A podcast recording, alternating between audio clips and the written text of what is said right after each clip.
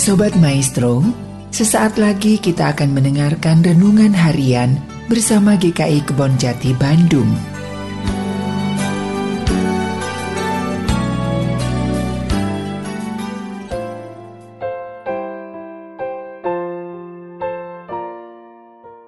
Salam sejahtera saudara-saudara. Kembali lagi di bersama saya Diki di dalam program renungan harian pada hari ini. Bacaan kita hari ini diambil dari Amsal 15 ayat 1 sampai 15 yang berbunyi Jawaban yang lemah lembut meredakan kegeraman, tetapi perkataan yang pedas membangkitkan marah. Lidah orang bijak mengeluarkan pengetahuan, tetapi mulut orang bebal mencurahkan kebodohan. Mata Tuhan ada di segala tempat, mengawasi orang jahat dan orang baik. Lidah lembut adalah pohon kehidupan, tetapi lidah curang melukai hati. Orang bodoh menolak didikan ayahnya, tetapi siapa mengindahkan teguran adalah bijak. Di rumah orang benar ada banyak harta benda, tetapi penghasilan orang fasik membawa kerusakan. Bibir orang bijak menaburkan pengetahuan, tetapi hati orang bebal tidak jujur. Korban orang fasik adalah kekejian bagi Tuhan, tetapi doa orang jujur dikenangnya. Jalan orang fasik adalah kekejian bagi Tuhan, tetapi siapa mengejar kebenaran dikasihinya. Didikan yang keras adalah bagi orang yang meninggalkan jalan yang benar dan siapa yang siapa benci kepada teguran akan mati. Dunia orang mati dan kebinasan terbuka di hadapan Tuhan, lebih-lebih hati anak manusia. Si pecembooh tidak suka ditegur orang, ia tidak mau pergi kepada orang bijak. Hati yang gembira membuat muka berseri-seri, tetapi kepedihan hati mematahkan semangat. Hati orang berpengertian mencari pengetahuan, tetapi mulut orang bebal sibuk dengan kebodohan. Hati orang berkesusahan buruk semuanya, tapi orang yang gembira hatinya selalu berpesta. Saudara-saudara, tema kita pada hari ini adalah mikir dulu sebelum ngomong. Ada pepatah yang berbunyi, mulutmu adalah harimau, tapi saya lebih suka daripada menjadi harimau, bagaimana jika mulutmu adalah malaikatmu?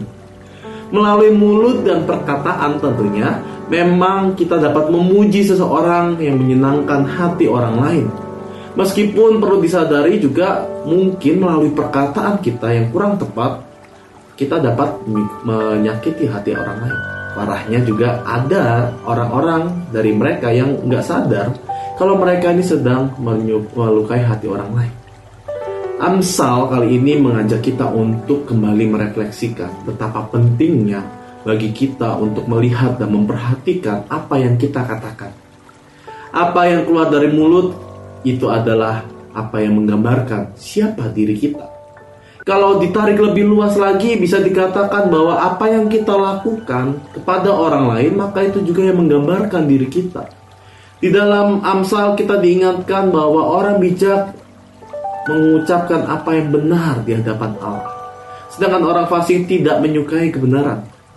Tentu, hal yang dikategorikan benar itu adalah bagaimana kita mengucapkan, bagaimana ucapan kita ini menggambarkan cerminan dan teladan Kristus ataupun apa yang telah Allah ajarkan kepada kita. Dikatakan lagi bahwa orang yang bebal justru menolak segala macam ajaran dan didikan, sehingga apa yang masuk di telinga kiri berarti telinga kanan. Maka dari itu Amsal mengatakan bahwa orang bebal penuh dengan kebodohan karena mereka tidak mau untuk belajar dari orang lain. Allah mengendaki kita bijak dalam berkata-kata, bijak dalam isi perkataan kita.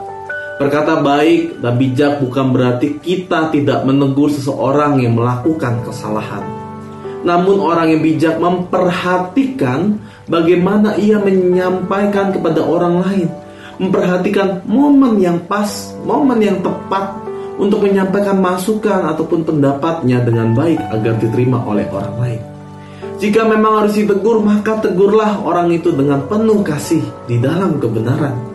Oleh karena itu penting bagi kita untuk mikir dulu sebelum ngomong. Perlu diketahui bahwa mungkin tanpa sadar juga kita kurang memperhatikan dengan siapa kita berbicara. Kita berbicara tanpa peduli siapa yang mendengarkan, namun di sisi yang lain kita juga tidak berani untuk menegur orang lain lewat mulut kita karena takut melukai hatinya.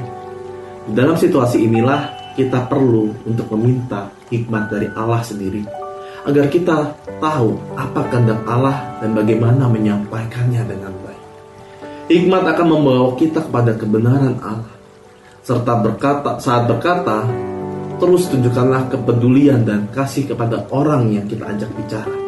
Dan di saat yang sama, kita tidak perlu takut untuk menegur sesama kita jika kita melandaskan teguran itu dengan kasih. Di satu sisi juga kita diingatkan, jangan sampai kita menjadi orang yang ngebal, menolak pengetahuan, menolak teguran dari orang lain. Mungkin tidak semua orang yang orang lain katakan tepat. Mungkin juga orang lain mengatakan kata-kata yang membuat kita tersinggung, kita membuat merasa perasaan kita tersakiti.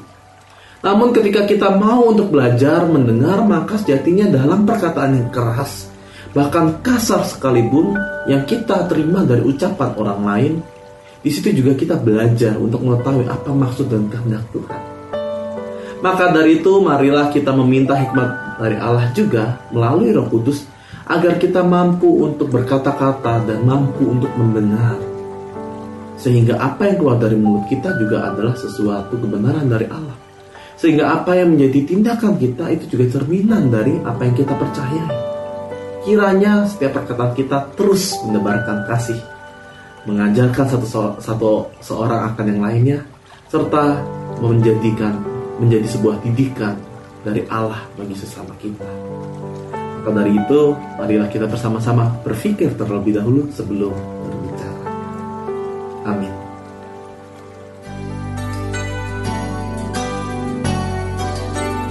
Sobat Maestro, baru saja Anda mendengarkan renungan harian bersama GKI Kebon Jati Bandung. Tuhan Yesus memberkati.